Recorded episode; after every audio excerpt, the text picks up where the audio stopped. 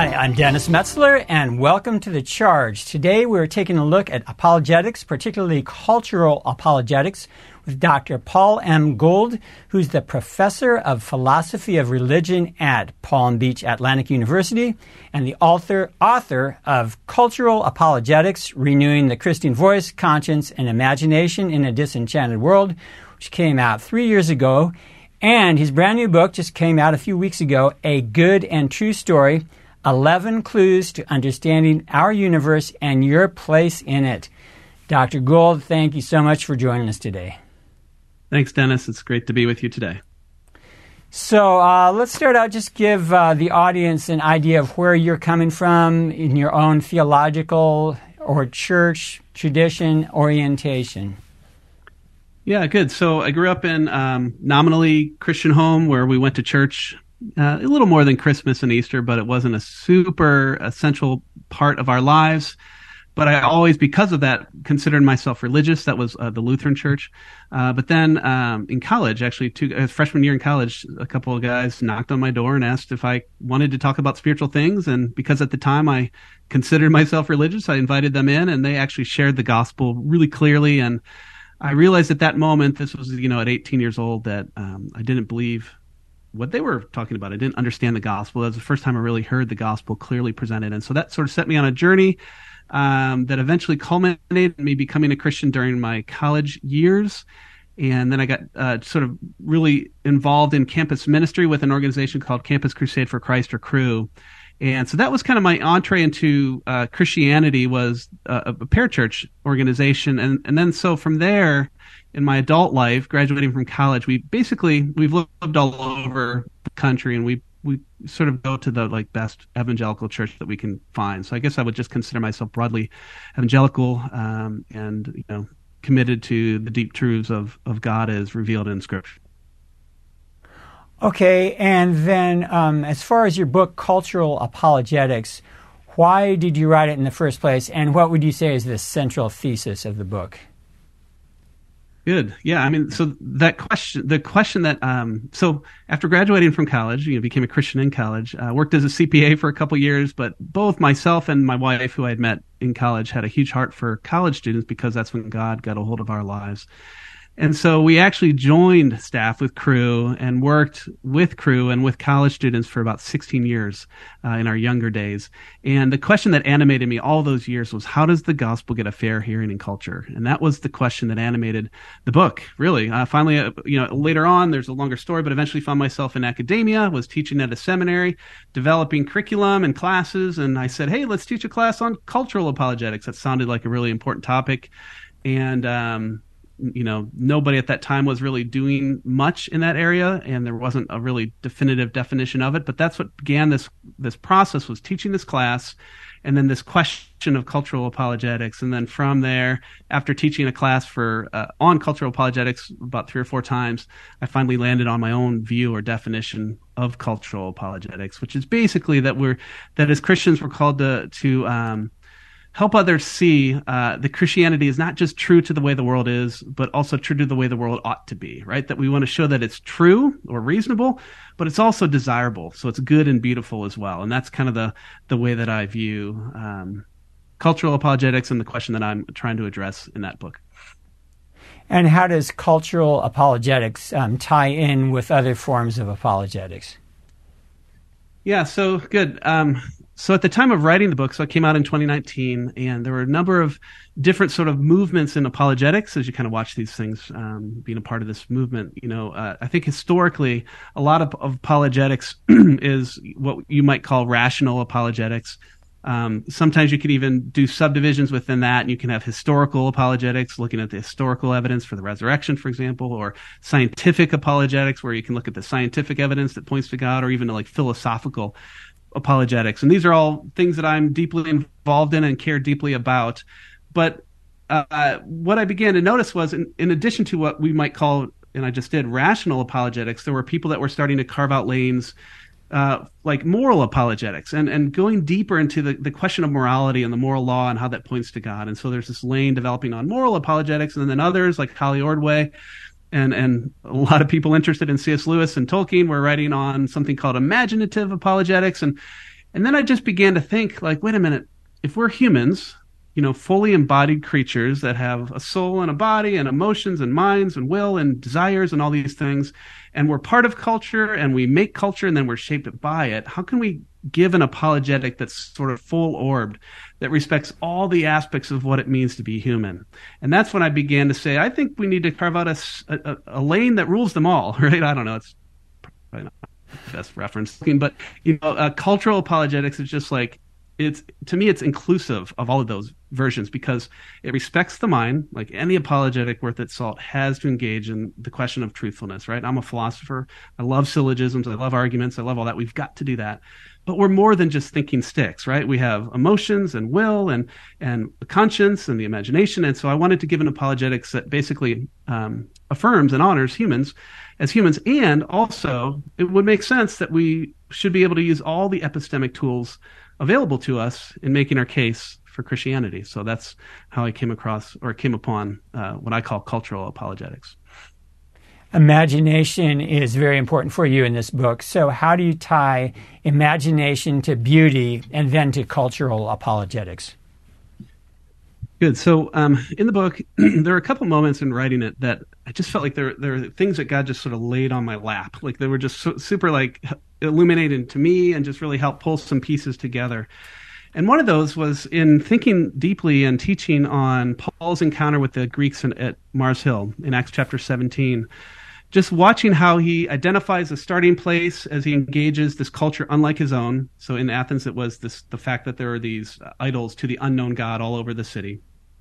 And so he identifies the impulse behind those idols, this religious impulse, and then he kind of builds this case from that starting point to Jesus and the gospel. And thinking about that, I began to ask the question, what are some starting points for our Athens, like for today, you know, the culture that we find ourselves in?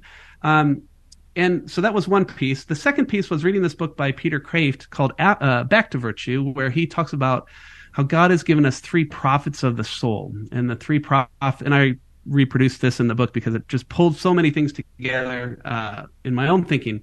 He talks about how God has given us a mind or reason, and that's on a quest for truth, uh, the object of its longing, and that God has given us a conscience, and that's on a quest for goodness, and that of course God has given us the imagination, and that's on the quest for the object of its longing, which is beauty.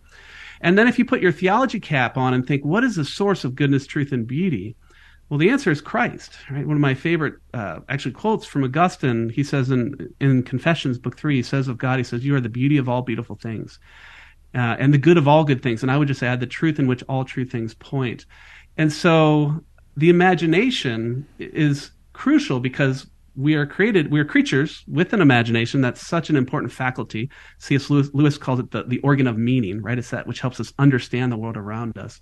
Um, and that imagination is on a quest for beauty. And, and of course, the source of beauty itself is God. And so I want, again, back to that idea of using all the resources at our disposal. Um, well, of course, it would make sense that we would care about the imagination and its quest for beauty, and then figure that into an apologetic for Christ. And you uh, do a lot of work with C.S. Lewis in this book, and you refer to his four ages unenchanted, enchanted, disenchanted, and reenchanted. So, um, can you explain what he's doing with those and how you how you tie those to cultural apologetics? Good. So this is one of the wonderful, again, moments in the book, in my research for the book that unlocked something. And it was actually reading this essay called Talking About Bicycles by C.S. Lewis, a not well known essay um, that you can find in, a, in an obscure collection of, of articles of his called On Present Concerns. But he wrote this little article talking about bicycles, and to me, it, it illuminates all of what Lewis is doing, actually. And it's kind of like that interpretive key in so many ways of, of C.S. Lewis. And in there, he uses the bicycle as a metaphor for really any, as a stand in for anything in our world. And he, basically says we go through these four stages with respect to the bicycle, but that's, of course, the four stages we go through with respect to everything. And he, he basically claims that we many of us are stuck in that third stage, right? So, you know, as an infant, we have the bicycle and all the human gadgets around us, and they mean nothing to us. So we're unenchanted. That's stage one. We begin, you know, um, that first moment when we begin to ride that bike, thinking about like my kids when I was, you know, running behind them with their training wheels off, and you push them. uh, push them off and suddenly they don't fall and they're riding and you can just imagine the, the, the sense of joy and freedom and happiness well that would be lewis's second stage of enchanted enchanted where life is as it should be and then as always uh, you know we, we, grow tired and like for me i had to ride my bike everywhere as a kid and i hated it. And so like you entered that third stage of disenchanted toward the bike. And lewis says that's kind of where we all stay but we've got to press through to the fourth stage which is re-enchantment. And by that, what he means is that we would begin, in the case of the bike, to enjoy it as gift and enjoy it in creaturely response. And that's what Lewis is arguing is that, that everything is gift and we need to learn to enjoy it in creaturely response. And so I, I found that super helpful in understanding um, Lewis, but also I think there's insight here in understanding our culture, right? In many ways, we no longer perceive the world in its proper light. We perceive it as disenchanted and we've got to ask God and join with God and, and others and the Holy Spirit to help re-enchant the world. So we can talk about that, but that was part of the the proposal in the book. So, in terms of re-enchantment, um, you talk about the argument from desire. Uh, I find this one very fascinating. So, um, give us some insights into that. Yeah, so you're right. I do like Lewis, and I did talk about Lewis a lot in the book. Um, not as much in the newer book, but I did a lot in this this one and I found them very helpful. So the argument from desire is one argument within a family of arguments for God, right? That that begin with some empirical premise. Uh, so you have like cosmological arguments that begin with some empirical premise about the universe or part of the universe, and then plug that into a philosophical argument that leads to a theological conclusion. And so you have these sort of internal arguments for God too that begin with some empirical premise about the human about about, about us, right? And so in this case, and, and what Lewis so often did was he would, you know, consider the set of all our longings or all our desires, and then he would pick one. Usually, he picked this deepest longing of the heart for God. I, I called it the transcendent desire, and you plug that into an argument that leads to this theological conclusion. So, one of the, the one of the great places Lewis uh, gives various iterations of the argument from desire, uh, a number of places, but one of them that you can find that's the most clear is in the chapter on hope in his book Mere Christianity, and, and one of my favorite quotes there that I think is a good way to kind of get at what he's doing is he says, "Hey, if we if we find within ourselves some desires that nothing in this world can satisfy, the most he says then the most probable explanation is that we were made for another world." And that's kind of the intuition behind the argument from desire. And again, I think that's such an underutilized argument and one that like Peter Kreeft thinks is one of the most fascinating arguments. Apart from the ontological argument, you know, it's one of these most fascinating arguments where you learn not just that God exists, uh, not just that there's something that satisfies our deepest longing, um, but that thing that satisfies our deepest longing is God. And so that's those are some good results from the argument. So I play with it a little bit, and I think uh, because I think it's a strong argument that deserves, especially in this culture, so driven by a longing for unfettered desires. It's a, a, an argument that we should um, consider and share with others. I think. But it's also connected to the fact that we have all these other desires, like for food and for sleep mm-hmm. and for um, reproduction so right. how did how did the the transcendental desire get there if there was no necessity or no way of fulfilling it? So what are your thoughts yeah, on that? right. How does how does he oh. tie those together? How do you tie those together? Yeah, well, I think what he so the actual argument that he gives, like in terms of the premises, he begins with this observation that hey, every natural desire that we have has an object that satisfies it, right? And so he as Lewis does. You know, it's like we want food. We, are hungry. There's such a thing as food. We we want sex, or you know, we want relationship. There's such a thing as sex. You know, or whatever. Um, and the point is, for every natural desire, so he's making a distinction there between natural desires and artificial desires. But for every natural desire that we have, um, there's a corresponding object that satisfies that, right? So that's like his first premise. And then he has a second premise, and this is where we get into the transcendent desire.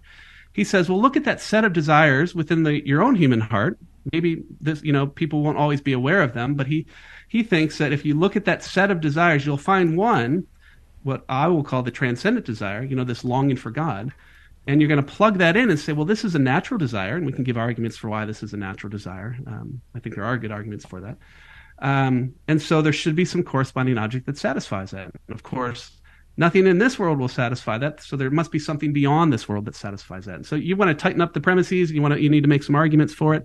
But um, by the way, what's so cool about Lewis is he doesn't just, if you think about the arguments from desire, I'm sorry, if you think about the set of all your desires like an inverted triangle, right? At the top, you've got your surface desires, like for food and you know that hamburger or, or that piece of food, uh, that Twinkie or whatever, and then you go down to the the base of it. You have like your deep desires, and then at the bottom you have your deepest desire, this longing for God.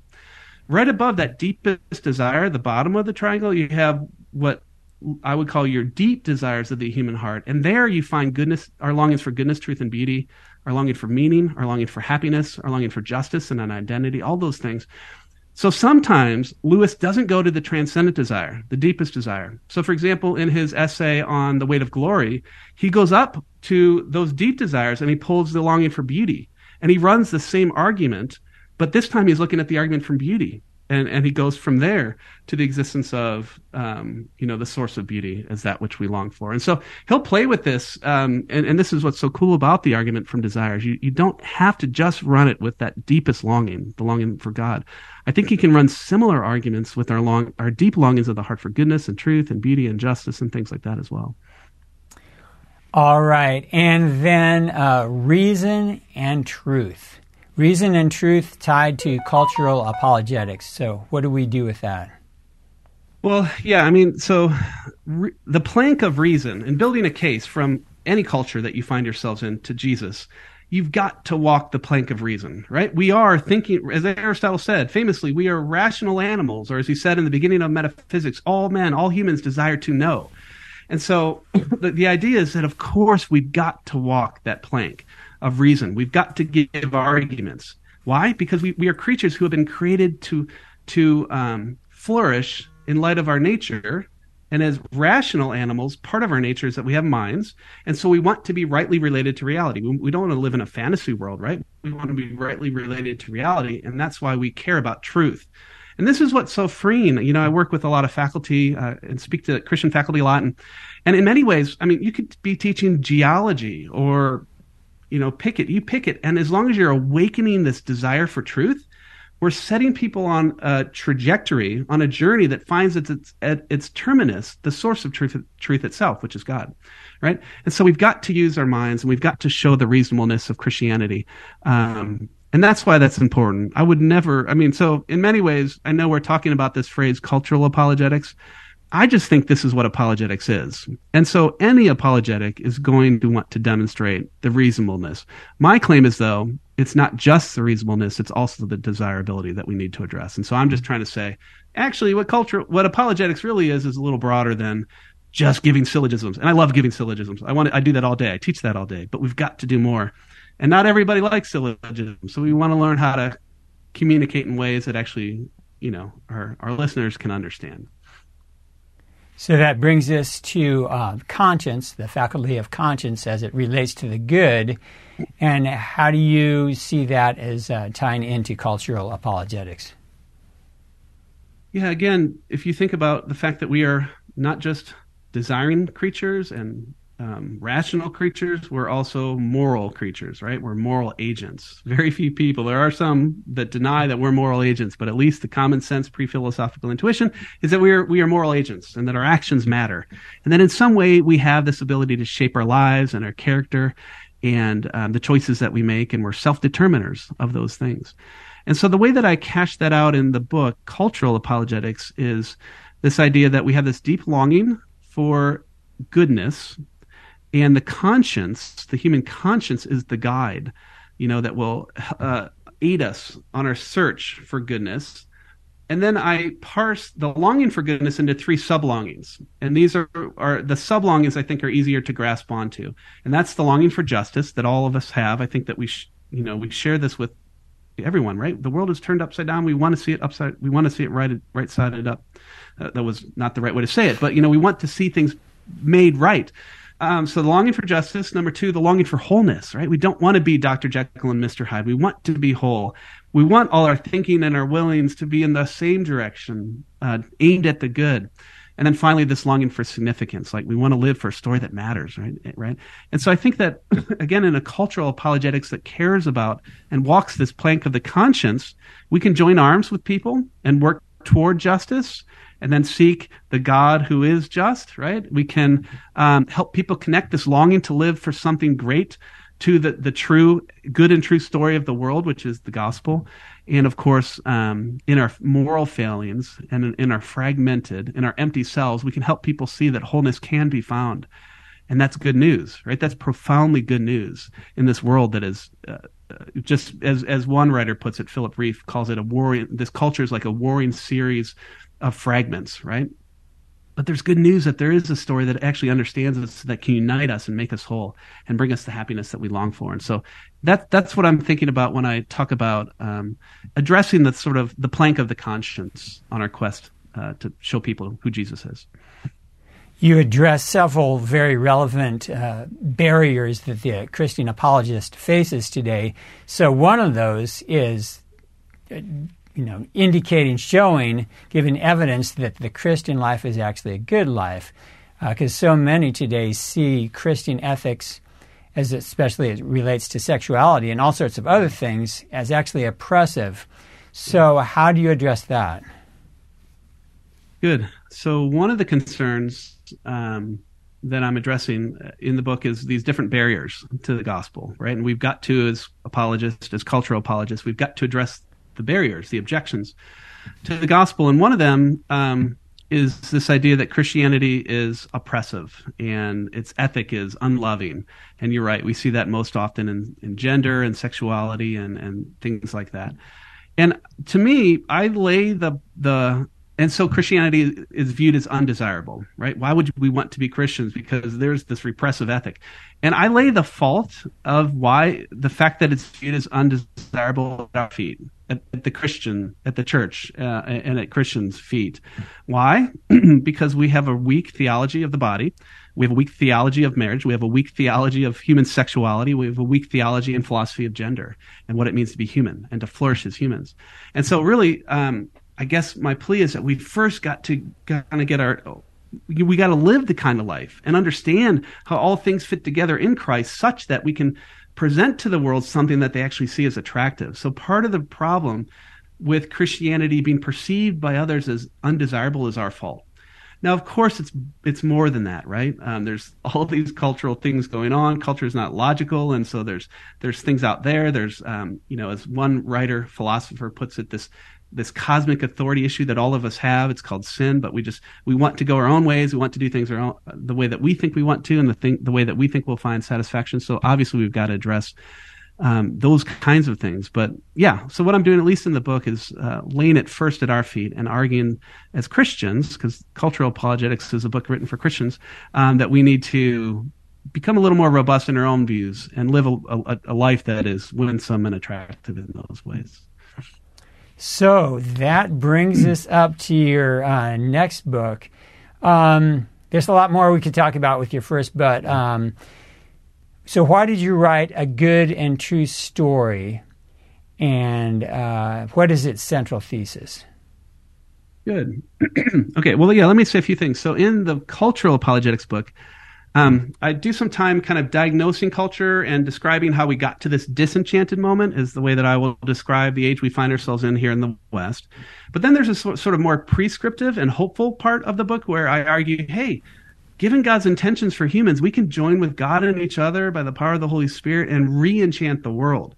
And I kind of give these two steps as prescriptive steps. You know, we can awaken longing for the good, the true, and the beautiful, and then we can return to reality. That, that's the step two. And that's how we join with God and each other to re-enchant the world. And in that section where I talked about returning to reality, um, I explained that in terms of two ideas. Um, number one, that we, Christians, would learn to see and delight in the world the way Jesus does. That's the first thing. And how we return to reality. Claim about us that we would learn to see and delight in the world the way Jesus does and to see all things in relation to God. And then the second thing was that we would learn to invite others to see and delight in the world the way Jesus does. And those two things beca- are, are two future book projects. One of them is written to Christians, and then one of them is is written to non-believers, uh, helping them to see and delight in the world the way Jesus does. And so this book, the one that we'll talk about here, that just came out uh, a week ago, is that second book. So it's not a book about cultural apologetics. It's actually my attempt to do a book of cultural apologetics, uh, to to basically make the case for Christianity uh, in such a way that illustrates the kind of things that I was arguing we should do in that first book, right? And so it's written for non-believers. Um, and it's it's trying to it's taking the reader on a journey, right? And uh, uh, uh to and the central metaphor of this book, a good and true story, is uh, this metaphor of cairns, these these rocks that are stacked up, you know, as you're hiking to a mountain summit, and the, the cairns guide us on the way to the summit. And the idea is that there's all these clues um, all throughout the world, and even in the human heart, that as we that point to the divine, and as we start stacking them one by one, eventually they you know they help us find the summit, and and they help us discover the true story of the world. So that's that's what's going on in this book. And I'll just say one last thing, and then I'll stop on the book I have a couple theses um, that are guiding the way that I, I'm thinking about it. And the first one is a thesis about reality itself. And it's something that I talk about in cultural apologetics, but I'm trying to apply it in this book. And that's the idea. It's a traditional Christian way of understanding the world uh, in terms of wander and return to God, or uh, actually in the Latin phrase exodus and reditus. Um, all things come from God, and one day all things return to God, and God will renew all things. And so, so many thinkers, Lewis included, uh, and Tolkien and others, believe that reality was was this on, shaped like the story of all you know of exodus, all things from God, and all things one day return to God. So I wrote this book with the conviction that reality is a kind of story. In fact, it's a good and true story. Second thing was a thesis about evidence. Um, and that's that the evidence for God is actually widely available. It's everywhere. Um, so it's widely available, but it's secondly easily resistible. And what I mean by that is that it, the evidence for God needs to be interpreted, right? We need to help others to see it in its proper light. That's that seeing and delighting in the world the way Jesus does. And so what I'm trying to do is pick out 11 features of the world that I find pretty interesting and compelling and help the reader to interpret them correctly. And that's what I'm trying to do. And the third theses is one about humans, about us. And that is that each of us um, has a sense that we're on a quest to discover the true story of the world. And in discovering that story, we discover our true name. We discover our, our identity. We discover our meaning. And that's why I use the metaphor of, of the quest or the journey uh, in the book. In the book. So anyway, that's what's going on, and really glad to see it, you know, done and in print you have 11 clues. Uh, the universe, that especially the fine tuning of the universe, is the first one, which I find the evidence so compelling to point towards uh, intelligent designer. So, um, what do you do with that um, as a, you, you know, to um, make your argument that that God created the universe as opposed to naturalistic, some sort of um, causes, and especially um, get into the odds, the mathematical odds, a little bit too. Oh, good. Okay, so you're talking about fine tuning, the evidence yes. for fine tuning. Yeah. So chapter. So I begin um, the book on this quest uh, with um, Lady Nature joins us. Um, that was a in many medieval travel companion books. You would find a personification of different characters, and so Lady Nature was this personification of the world. Um, and so I, I, we invite Lady Nature to come and show us the empirical evidence from the world. And so we begin in chapter one with the universe itself and Lady Nature is pointing out all these features about the world its contingency, its temporal finitude, its immensity, and then its fine tuning. These are the four features of the world that I focus on in that chapter.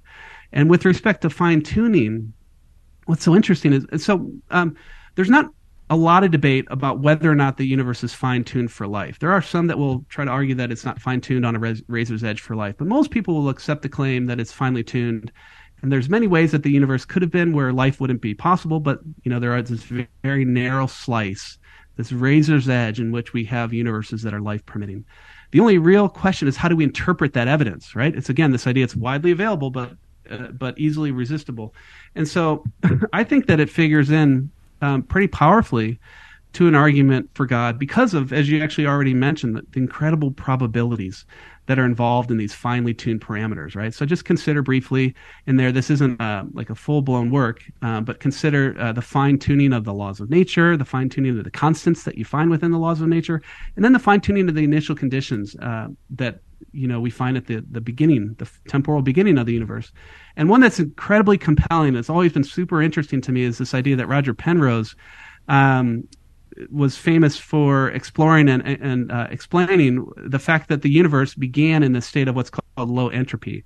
Um, the idea is that there's all this usable energy, right? And it's and the fact that it would be in the state of this this low entropy or high usable energy um, is like incredibly uh, improbable, right?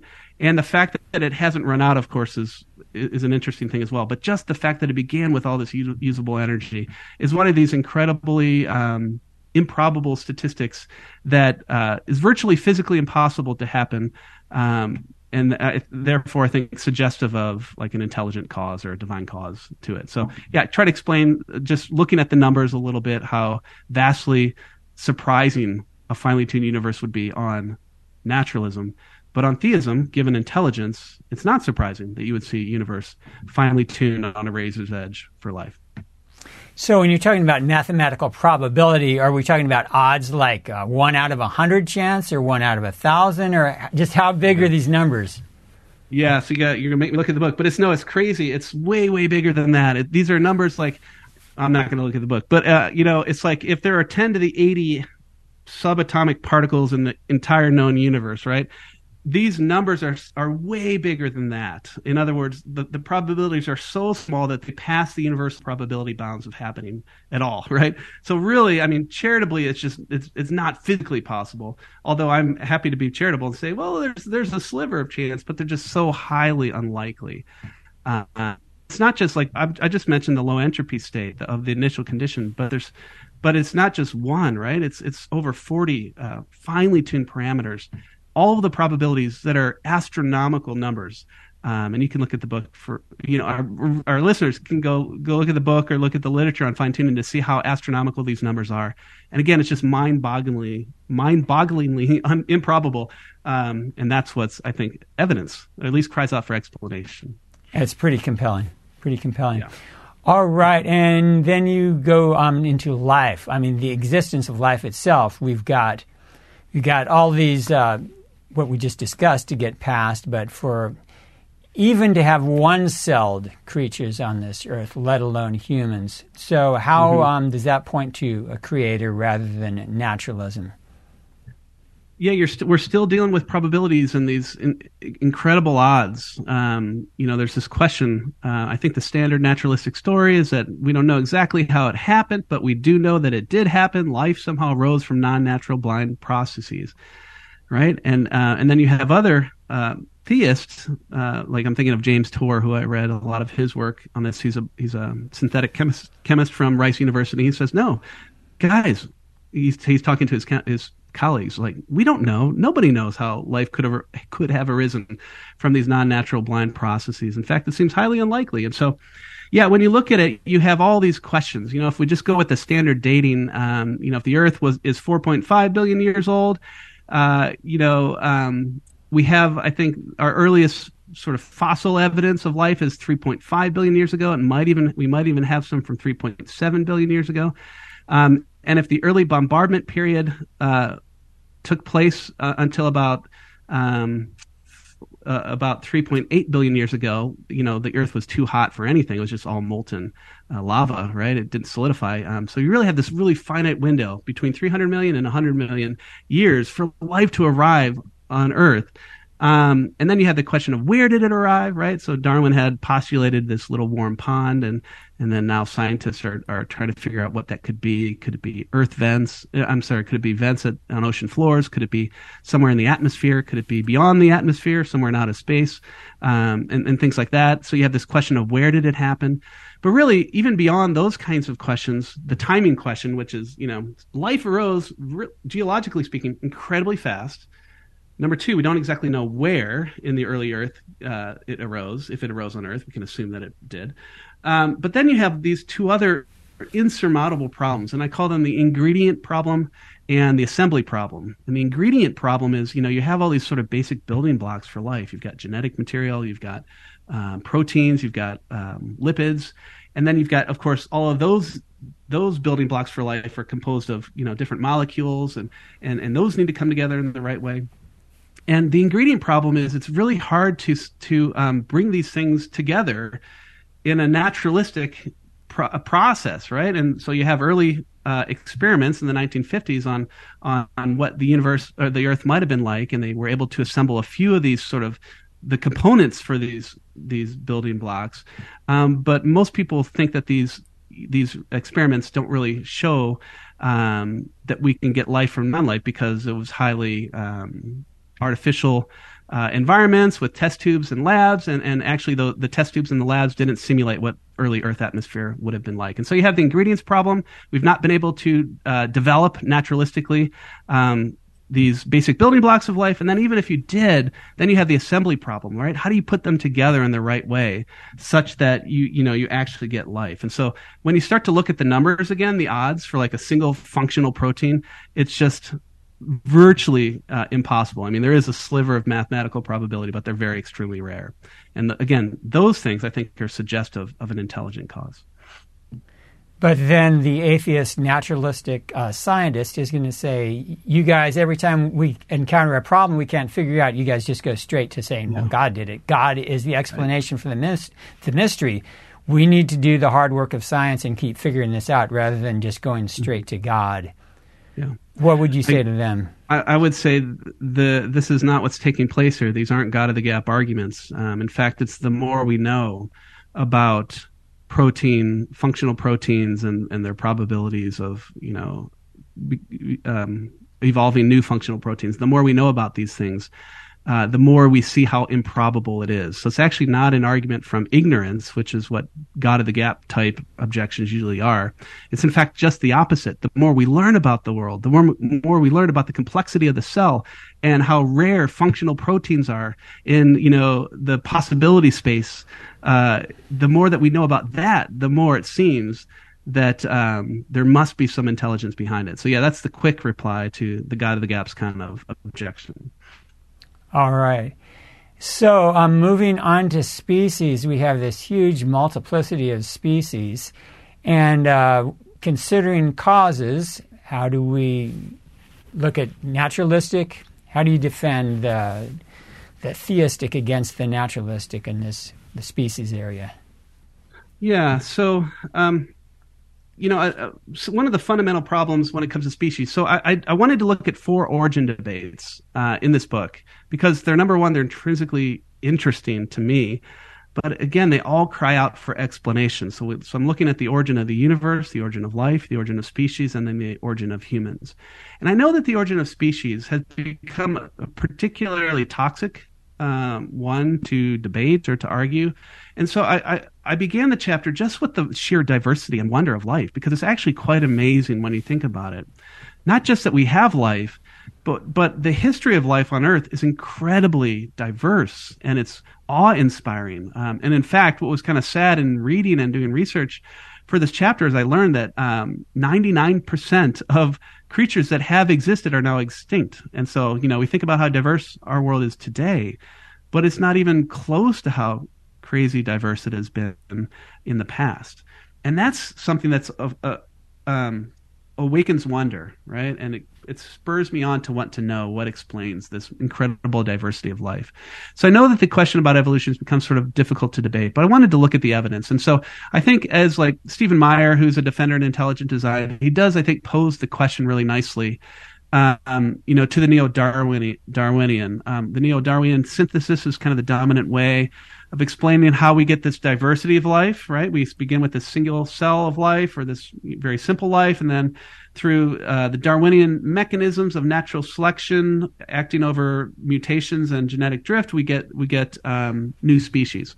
And then Stephen Meyer uh, poses this question that I think is the fundamental question, though, for the neo-Darwinian synthesis, um, and is that that is how do you get new new information infused into the system via naturalistic processes, such that we get these innovative body plans.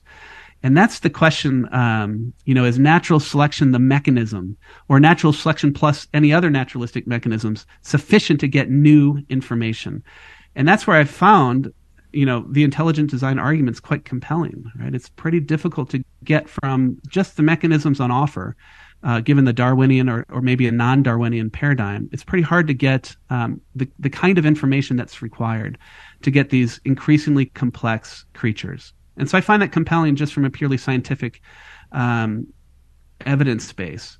I will say, because I'm not a scientist, I'm a philosopher trying to understand the science, that I, I in the book, I consider, well, wait a minute, what if I'm just misunderstanding the evidence? And I'm totally fine with maybe misunderstanding all the evidence, right? Um, what if, what if, in fact, evolution and some naturalistic mechanisms do explain the diversity of life?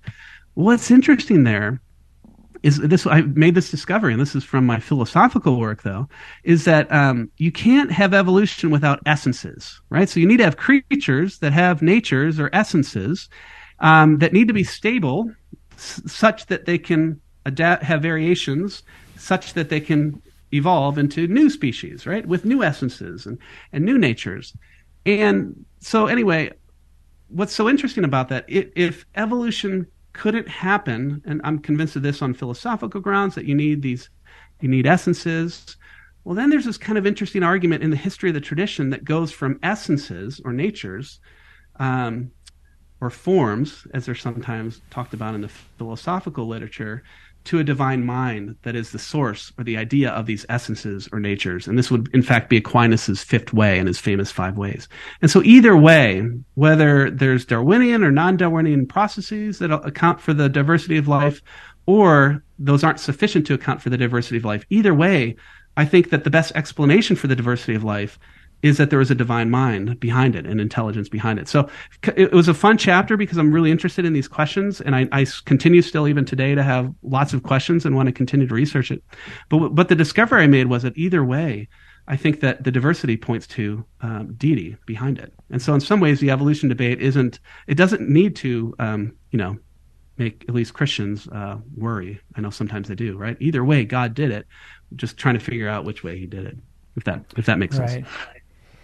All right, and moving on to morality, you um, you argue for the uh, objective moral order, and so um, how do you argue for that? And then how do you uh, defend theism against naturalism as a basis for this? Good. So, okay, good. Um, so now in the book, we've moved from the origin debate and, you know, look at these, the universe, life, species, and humans. And now we begin to look at the contours of the human heart the first couple chapters, I'm going from evidence from effect to cause, right? What is the best, or from effect to explanation? What's the best explanation for these these empirical things we see in the world? Beginning in the chapter on morality, I begin to go the other direction. I go from um, the anatomy of the human heart to fit. Like, what's the best fit? What's the best story that makes sense of these things? And so, in the morality chapter, so ultimately, we're looking for a story um, and this question of is there meaningful happiness? And so I begin with the question of morality. So how do you argue um, for an objective moral order? Well, there's two ways, uh, and I do both in the book. One is to um, distinguish two mutually exclusive uh, views on the moral order. One would be called subjectivism. The other would be, would be called objectivism. Subjectivism is just the view that all moral truths are subjective relative to the individual. And then um, objectivism would be just the claim that there are at least some moral truths that are independent of minds and speakers, right? So you have mutually exclusive options, and then you just argue for the falsity of subjectivism, right? So that's one way, it's a kind of indirect way to argue that there's an objective moral order. If subjectivism is false, well, given that there's only two options and they're mutually exclusive, objectivism is the case. And so I give some reasons why subjectivism, moral subjectivism, is false and they're things like and i won't go over them here but they're things like hey we seem to have moral progress right? And we couldn't have moral progress if there weren't objective moral facts in the world that were you know aligning more and more closely to or even the the reality of moral error right? We couldn't be wrong if there was no objective truth about moral facts. And so i give arguments against subjectivism and that's one way to argue to an objective moral order. The second way though and it's much quicker is just um, to argue that we can see that there's objective moral values and obligations with the sheer, with the, the light of reason itself. C.S. Lewis argued this way in uh, Miracles, actually, and I think that he's right. Um, and so in the book, I briefly uh, point to two or three tests. Right, Josh Rasmussen, who's a, a great philosopher, teaches over um, at Azusa Pacific. He talks about the self test in one of his books, um, and he says, look in the mirror and what do you see, right? You see, arguably, intuitively, you just see some person of great value, objectively valuable, right? That's the self test. You can just see by the light of reason itself that there's objectively valuable things in the world. That's pointing to moral objective facts.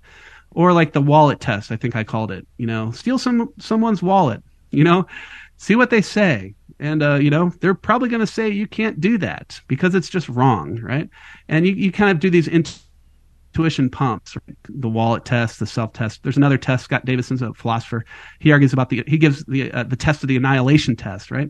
Imagine a world just like our own, uh, exactly like ours, but you take out loving relationships. And then the question is, in that world, this annihilated world where you where you take out all loving relationships, would you have lost something with of value, of objective value? And I think that our intuition, because we just see that it's the case, is that we would have lost something of great value that's objectively valuable, love. Right? And so in some ways you don't need to argue for it because, as Lewis would put it, you see by the the um, indescribable light of reason itself that you know we ought to love our neighbor or that persons are valuable. And then, oh, and then uh, how do you uh, argue from there to, to right? God? Yeah. Okay. Good. So, step one, there are objective moral values and duties, right? So then the question is, what best explains them, and that's your second part of the question. And in the in the book, I canvassed the what I think are the three leading options. Um, nothing explains them. That's one option. That's Platonic atheism uh, or brute fact atheism. Erik Wielenberg would be a defender of this. So that's the nothing answer. The universe explains it. And here I'm thinking of like Thomas Nagel type uh, explanations where you have a kind of teleology built into the universe. And it's just a brute fact that you have teleology, and then of course God. And I basically argue for those. The one I'm most interested in. If I were not a theist, I would have I would pick brute fact atheism. I would go with Erik Wielenberg and his proposal. Um, I think it's that to me. You know, sometimes you, you just stop at brute facts, right? But I give I give reasons why that's not the best explanation in the book, and it's things like, um, utter, it, and I you know I'll just give you two reasons now. I give four reasons in the book. One one thing that's kind of interesting about brute fact atheism is, you know, we have these Platonic facts. You know, um, honesty is a virtue, and and you know. Um, uh, rape is wrong or murder is wrong, right? Um, and then the question is, it's utterly mysterious how these Platonic things latch on to our actions and they latch on the right way, right? That's utterly mysterious. And in fact, there is no account for how they do that. And so we're actually multiplying our brute facts. There's not just the brute fact of the moral truths, but there's the brute fact of how they hook up together. And that's a very unparsimonious view. And when you do theory comparison, um, you want to have as little as possible of unexplained facts. And so theism is going to give a, a much better explanation for that. One other just quick reason that I gave why uh, I think theism better explains morality than brute fact atheism is because we have this intuition, and it seems right that are that we're obligated to people, not to things. But if if mm. moral facts are just sort of Platonic ideas, or Platonic objects. Um, why am I obligated to a Platonic object, right? But on theism, I'm, I'm obligated ultimately to a person, the person of of God, and to me that that has incredible explanatory power. So, kind of go through the dialectic with each of those options like that. And you write about the elusive concept of meaning and deal with uh, absurdism, nice nihilism, enchanted naturalism, and enchanted supernaturalism. so, if you could explain what you mean by all those. Good. So, okay. So, at this part in the book, we're exploring the question of meaning, and um, the question: Is there any meaning to it all? Right? Is there an intelligible story uh, at all? And and uh, here I'm considering like I called it the existential set. Um, in the heart, each of us have these six longings for purpose, for value, for significance, for intelligibility, right? A world that make to make sense of a world, uh, identity and identity, and then transcendence. So I'm looking for a story that fits that existential set. The four stories that I canvass with respect to meaning are absurdism, nice nihilism, as you just mentioned, enchanted naturalism, and enchanted supernaturalism. And basically, what those are, and then I kind of walk through each of those. Absurdism is like the French existentialist. I, I, I, interact a little here with Sartre and his story Nausea, um, and it was wonderful there. But the idea of absurdism is that there's no meaning at all, not even in the subjective landscape of our hearts, and just argue that that's not the case, right? There's at least subjective meaning, so so absurdism can't be right. Um, so I consider that and, and give some arguments for why that's not doesn't have a good fit with this existential set. There is another kind of nihilism that's out, out there today, though, and I thought it was important to kind of explore that as well. Um, and so I kind of riff on Alex Rosenberg, who wrote a book in 2011 called An Atheist Guide to Reality. And he called um, his version of morality um, nice uh, nihilism. And I think that's actually a right, uh, that's a good apt description of the meaning landscape too um, on this view because there's this there's this kind of uh, view out there today where people say hey guess what god doesn't exist there is no meaning to the world so let's party let's have fun right and if i were a nihilist, or if I not, if I didn't think God exists, I would be a nice nihilist, right? I would want to have fun and party it up. And so I, I wanted to consider this because this is a lot of where Gen Z and millennials are, right? And uh, share some stories about some crazy things people are doing because there is no meaning in life, and so let's just go have fun. And so I wanted to consider that, and uh, you know, see if that fit with this existential set. And of course, I don't think it does. And then there's another Duke philosopher, Alex Rosenberg teaches philosophy at Duke.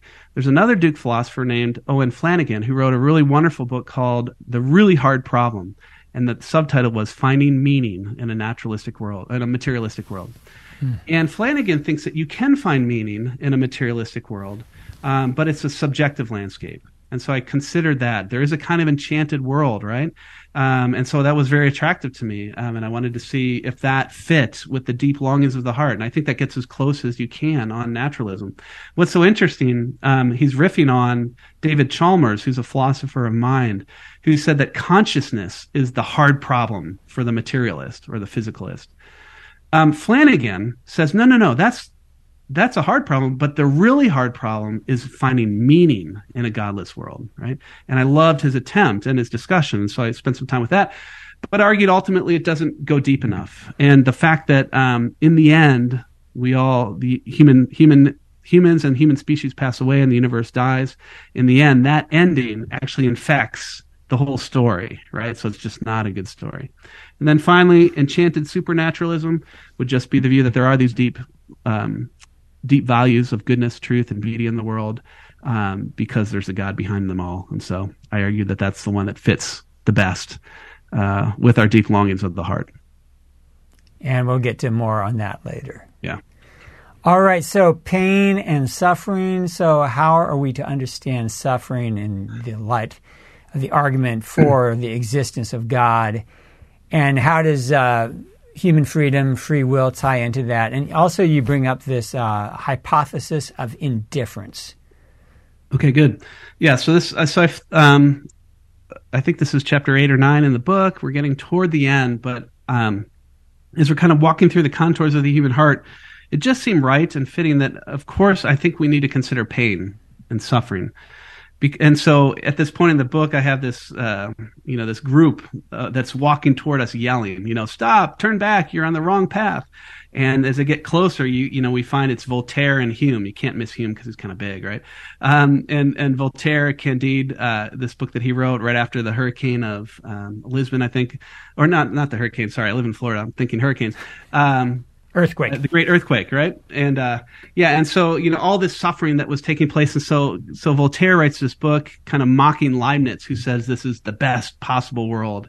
And and voltaire's like how could this be the best possible world? Could you know could god not have created a better world without all this suffering and pain? And so i think that it's really important that pain needs to be addressed in any um, dis- any uh, attempt to seek the true story of the world. Is there a story that can accommodate pain and suffering? And so that's why I wanted to address it. Um, how does this? So, and, and, as you you probably know, you know this, Dennis, but like this is uh, the number one argument for the non-existence of God. Um, you know, the reality of pain and suffering and evil, and so it's important to address for that reason. Um, typically, though, the the uh, free will fits in as one theistic reply to why there is pain and suffering, and the argument usually goes something like this: Hey you know, it's a great good that uh, we're the kind of creatures that are self-determiners of our character, our lives, and our action, as I mentioned earlier. Uh, that's a great good, and God values that because we can have relationship with others, and we can actually have relationship with Him. So God creates us as the kind of creatures who are genuinely free, such that we will misuse that freedom, at t- such that we can misuse that freedom. And so when we do misuse that freedom, we bring on pain and suffering and evil. God permits it, He allows it, He doesn't cause it, but he allows it because of some greater good, namely the kind of lives that we live and the ability to know him. So free will does fit into any um, reply, I think, uh, to the problem of pain and suffering. But I, but I, on my own view, I actually think it's not the whole. It can't be the whole story, and so I'm convinced of late um, that there could be a thought, theodicy that explains why God allows pain and suffering. I'm a little more tentative on this. In fact, I talk about in the book I'm of two minds. Uh, for years, I had been what's called a skeptical theist, thinking that God does have a morally justified reason for uh, all evils. We just can't know in every case, and I'm very sympathetic to that, even even now um, that, that, it just might be that we're just given our human limitations we don't know in every instance why god permits these evils to take place but we know that he has a morally justified reason. And that's called skeptical theism. There's technical arguments in the literature for why that's actually a good response to the problem the probabilistic or evident, evidential argument for evil. Um, but I'm I'm wondering as I've been reading and studying folks like Eleonore Stump, maybe there is a theodicy, because maybe it's something that's at least hinted to in Scripture, um, such that and it involves free will, but it goes beyond that because it extends God's morally justified reasons into the afterlife, right? And so for Stump, she argues that our highest good, the thing that we've been made for, is rela- they're relational goods, namely relationship with God. And so God's permitting of pain and suffering and evil is for one of only two reasons either to draw us closer to Him, our highest good, or to ward us off from becoming further and further away, right? And so she has a very high constraint on giving a theodicy, a God justifying reason for evil. She argues that um, the suffering that we undergo must benefit us. It's a high, it's a high bar for a theodicy, a person's constraint. But I'm really attracted to it and open to it um, the more that I think about it. Um, so your last question, what what about the hypothesis of indifference?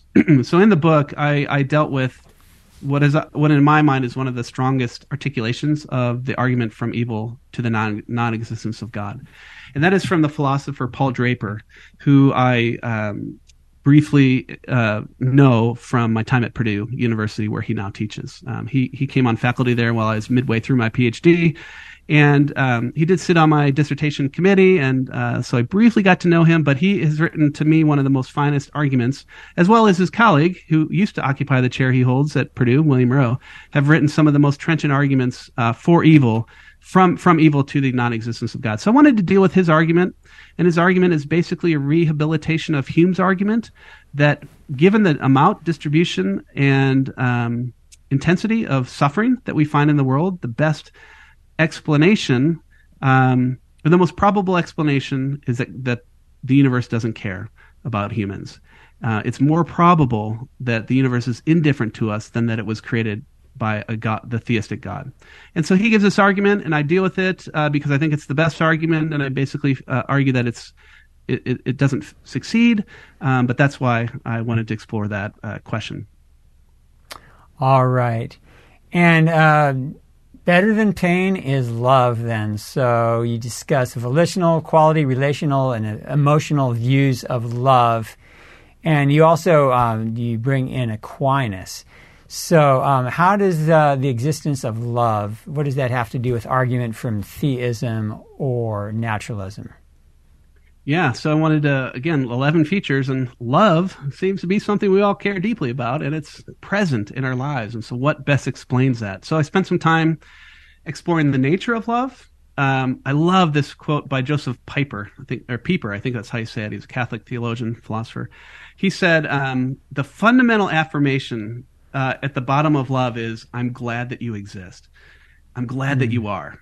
And that just seems that's really provocative, right? So I wanted to explore that idea um, of what love fundamentally is. So I spent some time exploring the nature of love, and as it turns out, as always, there's a pretty robust philosophical debate about these things. And so I canvassed the contemporary views, and they're the four views that you just mentioned. Um, and I canvassed each of them. And, and, even before that, though, I kind of noted these five features of love that it's multi-directional, that it's complex, that it's um, deep and enduring, that it's uh, active and passive, and then that it's something of deep value. And I asked of those four contemporary views, um, can they accommodate those five features of uh, these things that we've noticed about love, right? And I kind of walked through each of those views and argued that they don't. And then I kind of, from the four contemporary views, I return to the, a more traditional view of love that's found in Aquinas and beautifully uh, unpacked by Eleonore Stump in her book Wandering in Darkness. But but uh, Aquinas says that love is is these two desires: the desire for the well-being of the beloved and the desire for union with the beloved and I've I, mm. and, and I, I, think that this is this is what love actually is, and so I kind of argue that this is the one that accounts for all those features of love that I mentioned a minute ago. So I kind of unpack Aquinas' view of love. It's super attractive to me. It's the kind of love that I that seems like the kind of love that I have with my family, my children, my friends, uh, you know, and myself too, right? Um, and then from there, I move on to, well, wait a minute then. If that's what love is, and it seems like it's actually the case that we have instances of that kind of love, what does that reveal about the true story of the world? And as it turns out, and I give this little, there's a probabilistic argument that goes something like, you know, um, I forget the details, but, you know, on theism, that kind of love is not surprising, but on naturalism, it's really surprising. Therefore, this is evidence for God, or, you know, theism, or something like that, a little tighter than that. And why is this not surprising on theism? Well, for a very simple reason. On theism, the very center of reality is love itself, right? Love is fundamental to the world and to reality itself. Contrast that with naturalism. On naturalism, love is late and local. As far as we know, it's here on the earth only, right? Um, it's a byproduct. It's not, it's accidental. It's not fundamental. And so it's surprising in that sense uh, that we have love. But it's not surprising on theism because God is, at least on the Christian version, God is love, right? God, it's part of God's essence. Um, and God creates in love. And so you would expect to find uh, creatures who can love on theism. Um, and so, yeah, that's the kind of argument that I unpack there and then consider some objections to it. All right. And so, more on beauty now. Um, you consider beauty an objective reality. So um, a lot of people would not go for that. They say it's purely subjective. So how do you defend it as objective? And once again, how do you tie it in to uh, justifying a, a, theistic approach or, or, foundation rather than naturalistic? Yeah, this is uh, this was one of my favorite chapters. Actually, the love and beauty chapters were some of my favorites to think through. And, and the beauty one in particular, I really enjoyed because there's not been a, a, lot of new work done on the argument from beauty to God. There's a couple uh, F.R. F.R. Tennant in the early 1920s, I think. I forget the exact dates. Was writing some some uh, work that was looking at the reality of beauty as an argument to God, and then there's been a couple uh, more contemporary philosophers that have picked that up, but there's really not been much done on this. And so I really was grateful for the opportunity to think more on this. I do think that in the same way that there are physical facts, which nobody debates unless we're an idealist, but uh, don't worry about what that is. Uh, in the same way that there are physical facts, uh, I've already argued at this point in the book that there are moral facts, and I gave you some reasons how and why I did that earlier. But in the same way that there are moral facts, I do think that there are aesthetic facts. That it's part of the objective feature of the world um, that there are these facts about beauty, or there's beautiful things to switch from fact language to thing language. Um, and so I don't, so I do think you can give arguments, and I do some of that in the book for why beauty is an objective feature of the world, right? And so one sort of really interesting argument that I'll just mention here in passing um, is whenever we do like our theory construction, so in philosophy and science, um, we have um, when we do theory construction, we have certain virtues, uh, theoretical virtues. And these theoretical virtues are thought to be truth indicative, right? If a theory has these virtues, that's supposed to be evidence that the theory is true. What's so interesting though, all the truth indicative theori- theoretical virtues are aesthetic qualities. Simplicity, elegance, explanatory scope, and power, right? These are aesthetic properties. And what's so interesting is you're seeing what has historically been the view this tight connection between beauty and truth. Um, you can't get rid of these aesthetic features in theory assessment. So it, it's suggestive of this tight alignment between truth and beauty uh, as well.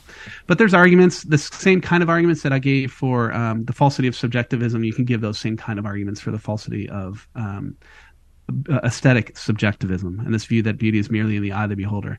Peter Forrest, who's one of the more contemporary philosophers, says, you know, he basically um, in a mocking way says, you know, we would think it's crazy if somebody was staring at the beautiful night sky and saying, look at that sunset, so ugly. You know, look at that Rocky Mountain, so ugly.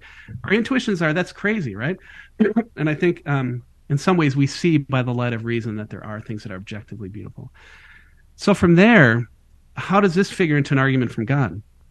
Well, I explain, I explore a little bit the nature of beauty, and I notice two features that are really interesting. Um, evidence feature number one the world is saturated with beauty. Everywhere we look, from the from the universe itself to the microscopic, we see beauty everywhere. That's one fact that needs to be explained, or one piece of evidence that needs to be explained the fact that the universe is saturated with beauty. The second fact that I think cries out for explanation is this transcendent quality that we find in beautiful things. Um, that's the language I use, but it's this this um, feature of beauty that many people theists, non-theists have noticed that there's kind of this evocative nature to beauty that it, that it suggests infinite. It's, it suggests something eternal, something permanent, something infinite, right? Um, and and why does it have this feature, this transcendent feature? Well, that's the the other piece of evidence that cries out for explanation. And then I just plug that into an argument. Those two features of beauty are not surprising on theism. Give some reasons. They're really surprising on naturalism. Give a couple reasons. Therefore, it's not given these facts about beauty again, we have another argument for God. So these are probabilistic arguments, right? They're not unassailable, but again, they're suggestive in a way that I think is pretty strong. Um, that beauty exists because God exists. All right, and finally, you tie it all together um, with your presentation of Christianity as the true and good story. Uh, so, how do you support those two assertions? Okay, so by now we're on the last chapter. We're at the le- the eleventh clue, and here um, I think it's important that we consider the fact that um, throughout history, and even today, many people are religious, and so that fact alone cries out for explanation. What's the best explanation for that? and so I make a few claims in this last chapter. Here I'm being this is the most personal of all the chapters, sharing a little bit of my own journey. And I claim that um, there can only be one true religion, and that's just a simple point of logic, right? Um, the relig- and I just consider the axial religions the main, the big, the big five or six: uh, Judaism, Islam, Christianity, Hinduism, Buddhism, and maybe you can throw in religious pluralism, and even atheism as a kind of quasi-religion. And if you consider those six, however many there were there, uh, religions, um, they contradict each other on issues of fundamental reality, right? Um, and so by the law of non-contradiction, a law of logic, they can't all be true. So at best, one, or at worst, none of them. But at best, one there can be one true religion if these are if these are the main six contenders. So that's the first claim, and I just kind of argue that logical point, and then the question shifts from that to the evidence. And why I think that Christianity is the true story of the world, why I think it's the religion that was founded by God. I'll just share my journey on this one, uh, specifically when I was a non believer confronted with the, the claims of Christ um, I tried to refute it. And I did so by trying to refute the resurrection uh, and the claims that Jesus made to be deity. And what I found was there's an incredible amount of evidence that the resurrection actually happened in history. That's why this historical piece, this historical apologetics matters, right? I was super persuaded by it, and I still am to this day. And so I think we have good evidential base for thinking that Jesus actually rose from the dead. And at this point, we already have all this evidence that there's some transcendent reality that explains all these features of the world, including our existence itself. And so we can't have like a non a natural uh, a non supernatural bias, right? At this point in the story, right? Um, and so miracles are possible because God exists, right? And so the question is of, of, the theistic views out there, which one best explains it? And I think that's why you begin with Jesus and the resurrection. So it's true because Jesus claims to be God and he backs it up with the resurrection. I share a little bit about that. And it's not just true, it's good and beautiful as well. And, and that's because in the Christian story, I believe you get everything that you want in a good story. You have that existential set that I mentioned earlier. You have all of it, right? You find your identity. You discover your true name. You find your purpose. You find what happiness amounts to union with God and harmony with each other and right relationship to the world around us and ourself and, and the end for which we've been created. You find a purpose. You find value objectively grounded in, in deity and on and on and on. And so, um, yeah, it's, it's the true story of the world, but it's also a good and beautiful story too. And that's good because we want a story that's both true to the way the world is, but true to the way the world ought to be. Or as Lewis would put it, to go back to C.S. Lewis, um, Christianity alone is the perfect blend of reason and romance. It's true myth, right? It satisfies all the deep longings of the heart, and it's good and true as well. All right, so that's an encouraging note to end on. So we have a lot of hope. All right, well, I'm Dennis Metzler. You've been listening to The Charge. We've been with Dr. Paul M. Gould, um, the author of uh, Cultural Apologetics and a Good and True Story. Uh, follow the links below. You can purchase them. So, the excellent books. Read them both straight through. So, um, Dr. Gould, thank you so much for joining us today. You're welcome. It's great to be with you, Dennis, and blessings to you and all your fine work as well. All right, thanks. Peace to everyone.